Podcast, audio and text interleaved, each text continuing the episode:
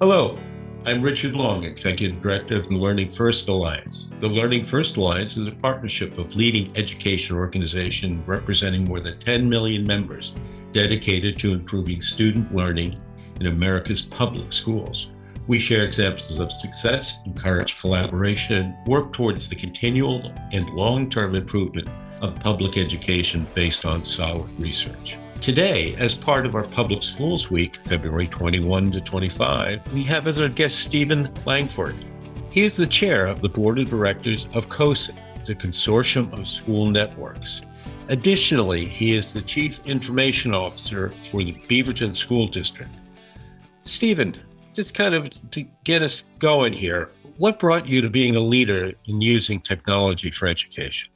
My career started out in higher ed, actually. And so I was fortunate to be able to see students begin applying technology in ways that they could show what they've learned very differently. When I moved to K 12, I got to watch that again with a different group of students. And I think for, for, me, I've always been intrigued about technology's ability for students to demonstrate their learning in new and expanded ways, and also the impact that technology can have to accelerate learning and change the way staff work. That's really an interesting answer. Changing how staff works, how are you seeing that playing out during the pandemic? That was probably the most significant impact from the pandemic to our work was technology was always important, I think, in our day to day work. But when schools closed in Oregon in March of 2020, we all went home for a year. We had overnight to rethink how we did our work as technologists. That impacted every staff member in the organization.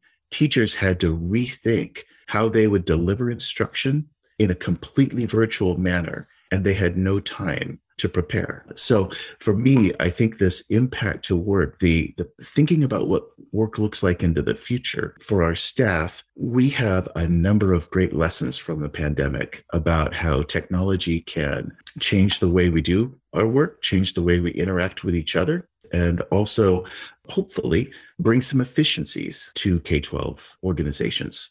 In, in terms of efficiency, how do you see that engaging. I mean, I'm hearing stories, one level, kids during the early part of the pandemic really liked being online and they could get their work done in, in just a couple of hours and, and then work on projects versus others where discussions about bandwidth is just another measurement of something else they want and need. So how the efficiencies playing out in Beaverton? Yeah, I think in a couple of ways. What you talked about it, with students, certainly we saw that as well. And we saw the challenges with that students being online and then not having the interpersonal interactions. And so there was maybe some efficiency in learning, but there was also a cost. For staff, I think we saw great uh, efficiencies. We still are in Beaverton a pretty heavily based paper and process organization. And when, again, uh, the governor closed schools in March 2020, and we had one day to prepare. And so for our 5,000 staff members, they had to reimagine this paper based process with no longer having access to the central office or a school. And so what we learned out of that was when you can take processes and move them into a digital procedure or process, you get efficiencies. And change management for us had to happen in a very compressed time frame uh, due to the urgency but we're seeing some of those in terms of procurement efficiencies hr processing efficiencies certainly payroll moving those processes when we had to into a, an online format greatly helped our organization. And it's it's work that's continuing now even though we're back to in-person instruction and work. Yeah, you mentioned earlier that you have some uh, 54 schools in your district and six of them are virtual today and all will be back in a, in a couple of days. How is your school district managing these you know uncertainties using the technology the Omicron surge has been very challenging for school systems around the country. And Beaverton's certainly no exception. Our staff shortages were very real and extreme beginning in January, and we were seeing student absence rates of up to 30 and sometimes over 30% of the school. And so for us, the way we approached it was we needed to look at data every day. The superintendent meets with cabinet, and I'm a part of that meeting. And we examine multiple data points in terms of student absences, staff absences, how many of those each are as a result of positive COVID. So we can start looking at trend data for schools. And it's a discussion rather than just letting the data drive the decision. It's also a discussion about what's happening in the school. Are we seeing reports from school staff that cases are increasing and it's spreading throughout the school? Are we seeing that maybe many students who are out are coming back because they've been in quarantine? So for us, it's a pretty complex process we undergo every day. And without access to real time data, we would be literally in the dark to try and know if uh, COVID is spreading through schools or if we are starting to see it move the other way. And fortunately for us, the last two days, we've seen numbers start to plateau and students and staff are coming back. And for us, at least, it looks like as a school system, these decisions were wise in stopping the spread. Well, it sounds like that you're putting meaning on the number in in a in a very enhanced way, and you're using the numbers. You hear yes. all of these things about metrics in sports, and here we have an example of the giving meaning to the metrics in, in the education. Several of the people I've talked to on other podcasts are talking about the social emotional issues. And you, you mentioned the cost. You get an efficiency on one level and you have cost on the other side. Is there movement in your profession on monitoring social emotional well being using data? For us, and everything, you know, of course, is in the context of the last year when students were in full remote, we saw student engagement challenges. Uh, students who were isolated maybe in their room without a camera on and and when anxiety took over would just check out. And there was really a not the greatest tools for us to be able to know that. And and our staff did a great job of trying to reach students who were experiencing anxiety and depression as a result of being isolated. When we knew we were coming back this fall there was a renewed focus on not just addressing kind of assessing where students were in their learning and make sure we provided interventions and extensions for that. But there was also a focus based on the realization that students needed, we must address the mental health impacts. So we put behavioral health and wellness teams in every school. And the purpose of those staff is just to assess and address social emotional needs and they have been very positively received in our organization. Something interesting when the six schools that went remote over the last two weeks for us, we were worried that students would revert back to not wanting to put their cameras on or not engaging in class. And we saw just the opposite because of the, I think, the students being together in the fall. There was this understanding that they had of how important it is to stay engaged. And reports from our teachers is they were surprised because the way students are interacting with technology now in a remote set setting is very different than a year ago. And I think it's because students, maybe they don't even realize it, are engaging because of that need to be in community and, and be together. And so for us, that was a very positive impact over the last couple of weeks as, as we've had to make really difficult decisions to move schools into remote. It, strikes me in listening to how you talk about this is that there's a fluid boundary between the concept of technology and essentially the human aspect of this, or the high tech, high touch. Toffler did talk about way back when in, in Future Shock. How did that boundary come to be so fluid? I think that's a great observation. And I think that we can look back in time to see how it's changed. And an example of that would be when I first started in K 12 in Beaverton 15 years ago, we took students to technology. There were buildings had these things called technology labs, and we got kids in line and we marched them down and we did technology as, as if it were a separate thing. We never marched kids down the hall to do math, right? But we did for technology. But over the last 15 years, technology has become just ingrained in the way we learn, the way we do our work, the way we interact with each other.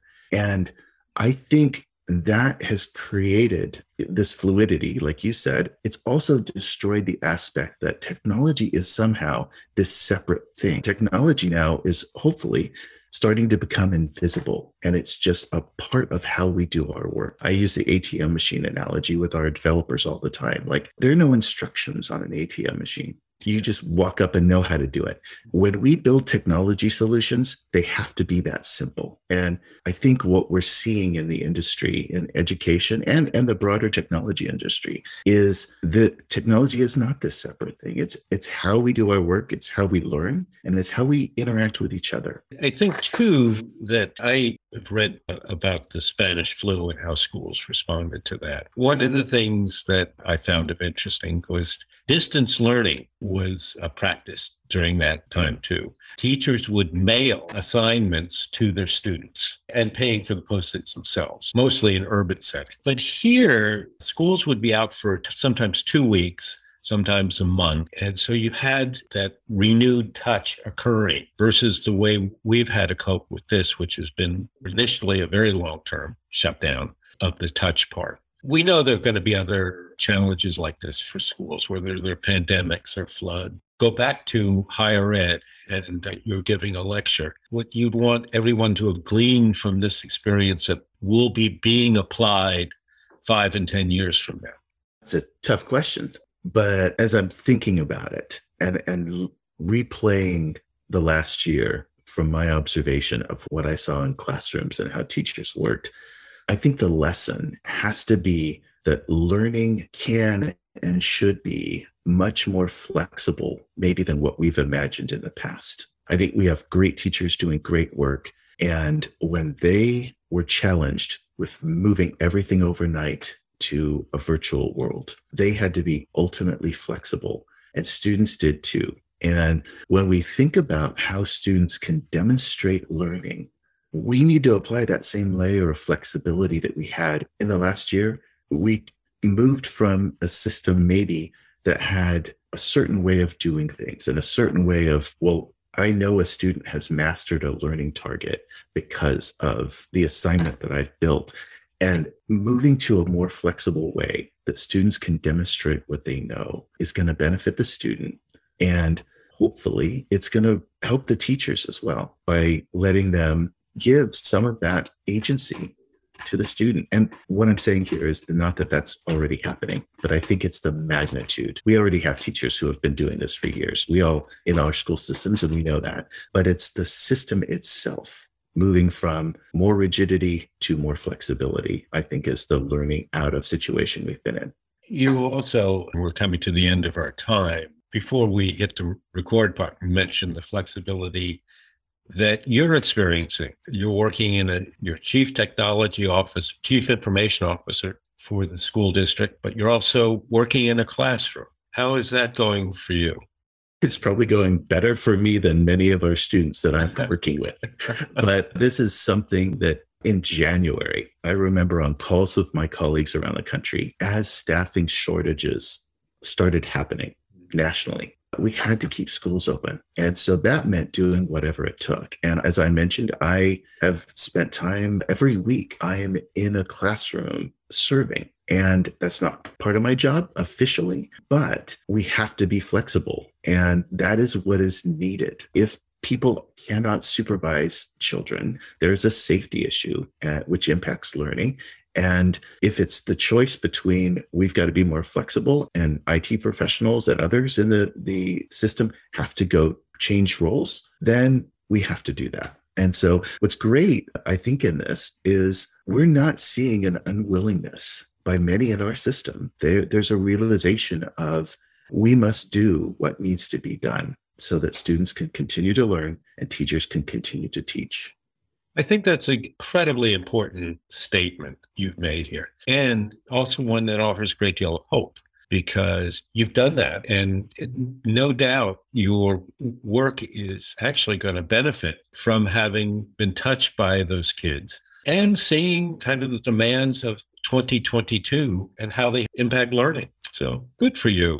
So, in closing, anything you want to uh, leave with us? I think that the last two years have been incredibly hard for our students and staff, both uh, on a professional level for educators and those working in school systems, and for students who are navigating challenging circumstances and having to think about how to stay engaged in school in ways they never had to prior to the pandemic. That being said, I think there was a ton that we learned about the schools, about the education system over the last two years. And I think our challenge now is to not try and get back to what was, even though there's a great desire to get back. The challenge need for us as school system leaders needs to be how do we take what we have learned, the very best that we've seen over the last two years, and push it forward and imagine something even better into the future?